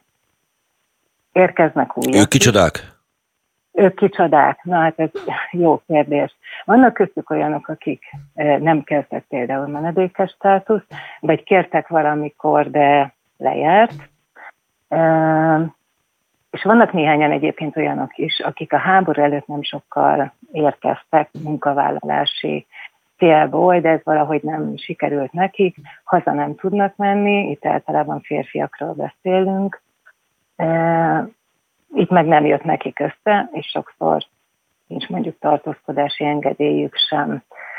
Hozzánk azért rendszeresen szoktak így becsatornázódni, főleg a budapesti szállónkra olyanok, akiken látjuk, hogy elég régóta itt vannak az országban, és kvázi hajléktalanként tengetik itt a, az életüket, és van belőlük, van belőlük jó pár.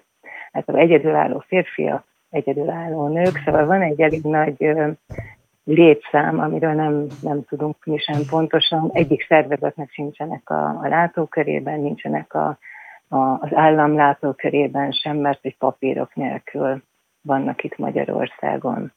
Nagyságrendet azért tud mondani, azt mondta, hogy nincsenek pontos számok, de hogy így hozzávetőlegesen hány emberről beszélünk? Akikről egészen biztosan tudunk, mert hogy kértek menedékes státuszt itt Magyarországon, körülbelül 41 ezeren vannak most. De aztán vannak ilyen számok, hogy legalább ugyanennyien lehetnek még, akikről meg nem tudunk. Mert hogy ennek az eleje úgy nézett ki, hogy az első néhány nap és néhány hét, hogy, hogy ömlöttek be az emberek a, a határon, túl sok mindent nem néztek náluk, valahogy a regisztráció sem ment akkor még ilyen nagyon gördülékenyen, úgyhogy ők valahogy kiestek így a, a látótérből, de azért a nagy részük, akik egyébként akkor jöttek, meg jönnek azóta is, ők abszolút tranzitországnak használták Magyarországot, és tovább utaztak valahová máshova, és vagy oda-vissza utazgatnak egyébként a másország és Ukrajna, vagy akár Magyarország és Ukrajna között.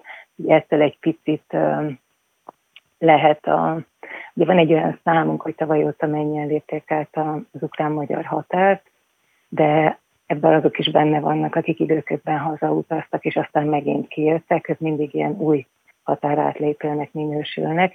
Szóval a, a számok adnak egy ilyen hozzávetőleges mm, viszonyítási pontot, amit tudunk nézni, de mondjuk azt, hogy amiről tudunk, most körülbelül olyan 41 ezeren eh, vannak ukrán menekültek, tehát kifejezetten, akik a háború után érkeztek. Akik az, akik az önök látóterében vannak, azok hogyan élnek, hol laknak, hogyan jutnak megélhetéshez, a gyerekek uh-huh. hova járnak, iskolába járnak-e iskolába, milyen oktatásba részesülnek, szóval hogy hogy néznek ki így egyetlen a mindennapi á, élethelyzeteik, körülményeik? Uh-huh.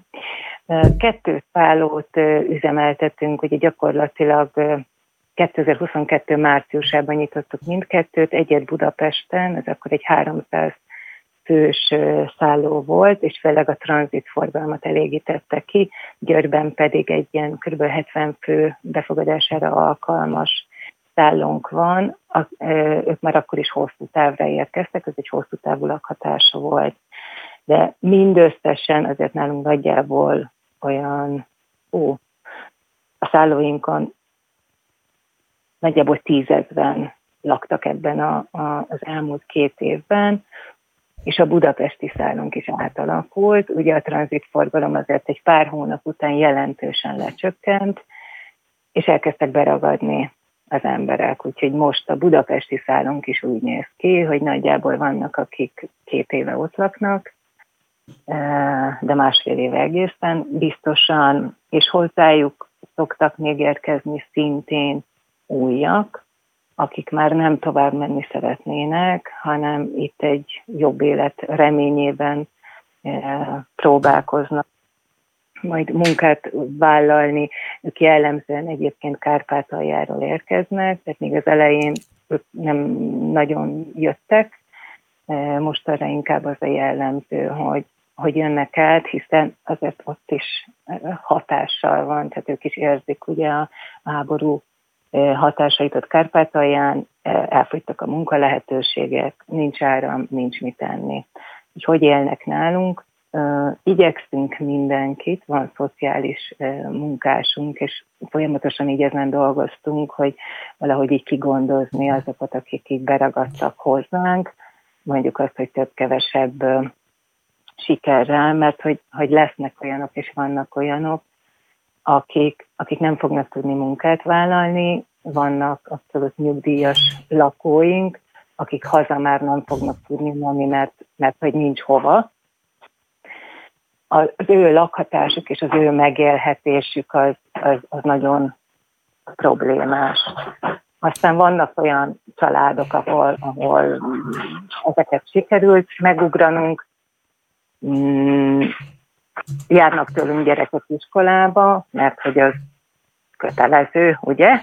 De azért ez sem annyira egyszerű, mint, mint ahogy hangzik. Mindenki, aki egyébként... Ilyenkor, ilyenkor mi történik? A klikkel egyeztetnek, iskolákkal, tehát, hogy mhm. érkezik menekültként valaki Magyarországra, tanköteles korú gyermeke van, abban az esetben kiintézkedik az ő beiskolázásáról? Mi. Mi nagyon, nagyon röviden és egyszerűen ez, ez abszolút. És ha önök nincsenek, akkor a magyar állam az...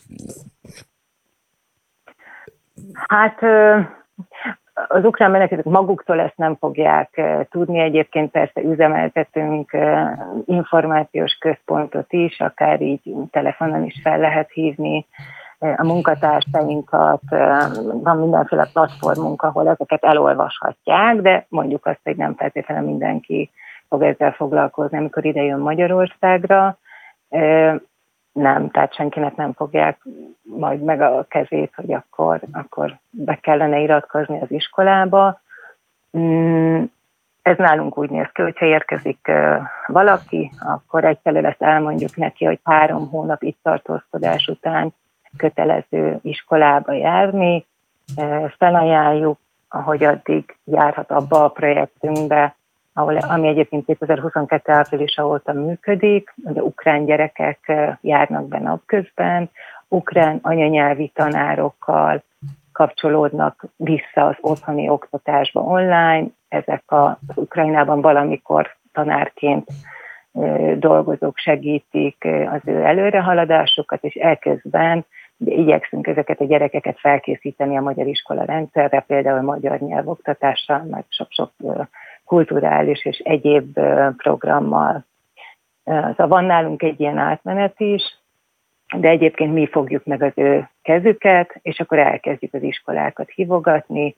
Aki nálunk a szállon lakik, mondjuk Budapesten, ott a körzetes iskola lenne az, akinek fel kellene őt vennie, ez nem minden esetben szokott sikerülni. A legtöbb helyen azért hiányoznak ehhez a, megfelelő körülmények. De képzeljünk el olyan gyerekeket, akik semmilyen szinten nem beszélnek magyarul, neki kellene beülni egy iskolába, és felvenni a fonalat, úgyhogy nincs, aki tolmácsoljon, és így tovább.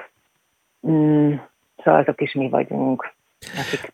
Mekkora terhet ró ez a magyar államra, a társadalomra, a, a folyamatos ellátása a menekülteknek? Hmm. Hát ha így számokról beszélünk, akkor ez úgy néz ki, hogy uh, ugye itt most Magyarországon működik az a rendszer, hogy uh, napi 5000 forintot ad uh, a, az állam arra, hogy az ukrán menekültek valahol lakhassanak, és lehetnek mondjuk ilyen magán szállásadók vagy cégek, akik sok, sok esetben munkaszállókat alakítottak át. Napi 5000 forint jár egy viszonylag szűk körének a menekülteknek, és ebből kell a lakhatást és napi háromszori étkezést megoldani. Ugye ez azért egy elég pici szelete annak az egésznek, hogy mi az, amit tennünk kéne ahhoz, hogy, hogy ezek az emberek ne csak uh, ilyen szállókon lakjanak itt, vagy itt próbálják meg kivárni, még végre ezt a háborúnak, és, uh, és aztán egyszer majd hazamenni, mert hogy nekik élniük kellene valamiből, integrálni kellene őket, és talán ez a, az óriási munka. Mi egyébként uh, több más non-profit szervezettel is dolgozunk együtt, ilyen a menedék például, akik, akiknél tudunk segítséget kérni beiskolázással, ilyen típusú ügyekkel kapcsolatban, de hogy nekünk is egy idő után lelkes amatőrként be kellett azt, azt lássuk, hogy, hogy mi nem vagyunk elegek, tehát ehhez fog kelleni nekünk szociális munkás, van roma integrációs szakemberünk, aki kifejezetten a kárpátaljai romák beilleszkedésével foglalkozik, az ő munkavállalásukkal, hogy a gyerekek járjanak iskolába, és így tovább. Teher, óriás. Igen. Mennyiben érintkeznek a közvéleménnyel, mennyiben találkoznak egyszerű hétköznapi magyar emberekkel a menekült ellátásról való beszélgetés kapcsán? Mi, a mi szervezetünk jobban, mert hogy hála jó Istennek, mindig elég sok önkéntesünk van, akik abszolút, abszolút civilek, mm, illetve tartjuk a kapcsolatot ugye így a, a közösségi médián keresztül is azokkal, akik, akik egyébként ebben a szűk körben nincsenek annyira, annyira benne, és akkor igyekszünk e, beszélni erről, hogy, hogy hogyan néz ki ez belülről. Mm, nekünk eddig egyébként e, jó tapasztalataink vannak ezzel kapcsolatban, tehát az emberek az elején is segítőkészek, Mostanra persze már eléggé beszűkült ez a, a kör, ugye elapadtak az adományok, míg az elején mindenki hozott mindent. Ezt épp szerettem is volna kérdezni, hogy az adományozás hogy alakult az elmúlt két évben? Az, az első néhány hónapban eléggé erős volt, olyannyira, hogy gyakorlatilag mi tavaly májusig nagyjából ezekből tudtuk fenntartani. Ez, persze benne vannak ugye a magánemberek, benne vannak cégek, egyéb más szervezetek, ebből tudtunk abszolút jól működni. Nem azt mondom, hogy mint a Kánán úgy néztek ki a, a, a szállóink, de egy ilyen minimális szintet, egy emberhez méltó szintet tudtunk mindenkinek biztosítani, de aztán ezek elfogytak. Az adományozási kert pedig most arra, hát gyakorlatilag így inkább a, a nullához közelít, ami sok szempontból érthető, meg egy ilyen teljesen, teljesen természetes folyamat. Most már nagyon utána kell mennünk annak, hogyha valahová forrás kell még, épp ezért mi mindig azt mondjuk, hogy nem tervezünk fél évnél előbbre, nem, nem látunk ezen túl. A támogatásaink is nagyjából így vannak, hogy ezt mindig, mindig egy ilyen fél éves időszakot tudunk valahogy betervezni, és tovább nem. Azért kérdeztem mindezt, hogy mennyiben érzik változni a közhangulatot ezzel kapcsolatban, mint erről Robi is kérdezett, hogy vannak-e másfajta tapasztalatok most már menekültekkel kapcsolatban, például a magyar társadalomnak mondjuk a két évvel ezelőttihez képest, amikor tényleg volt egy nagy felbozdulás és segítőkészség. Azóta ugye a, a menekültek kell kapcsolatban ilyen diversifikált élmények lehetnek.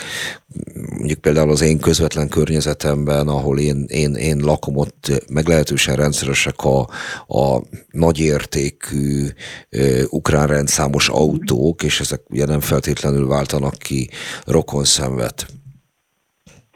Uh, igen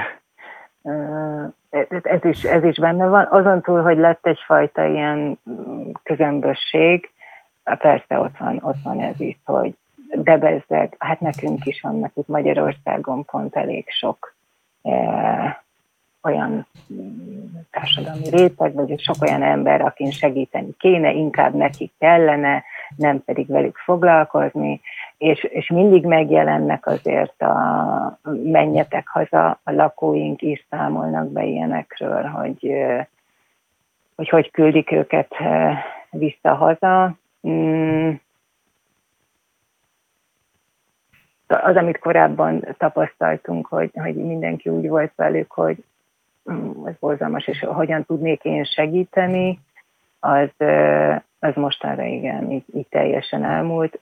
És persze, ha átülünk egy másik székben, akkor, akkor érthető, hogy amikor azt látom, hogy itt az ukrán menekült, és milyen autóval jár, bezeg nekem meg csak egy 20 éves autón van, akkor, akkor érezhetem magam furán, hogy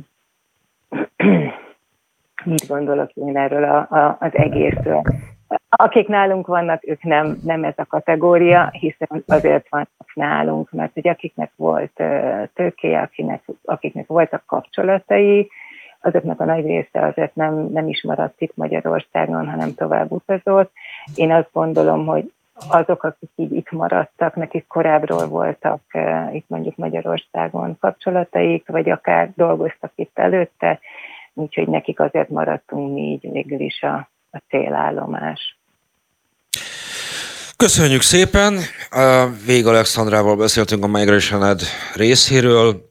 Mire számít egyetlen egy szóban válaszoljon, meddig ad még önöknek munkát az ukrajnai menekült helyzet? Mindig szeretnék valami optimista... Optimistát javaslatot adni, hogy remélem, hogy nekünk már csak így, így májusig, akkor addig szól most a, a, ez, ez a fél évünk, de ez most már egyre biztosabb, hogy nem, tehát hogy ez az év is még ennek a jegyében fog nálunk telni. Köszönöm szépen, hogy itt volt velünk, Köszönöm. ez pedig a nagykép volt a címlapokról lassan lekerült ukrajnai háborúról. Köszönöm szépen.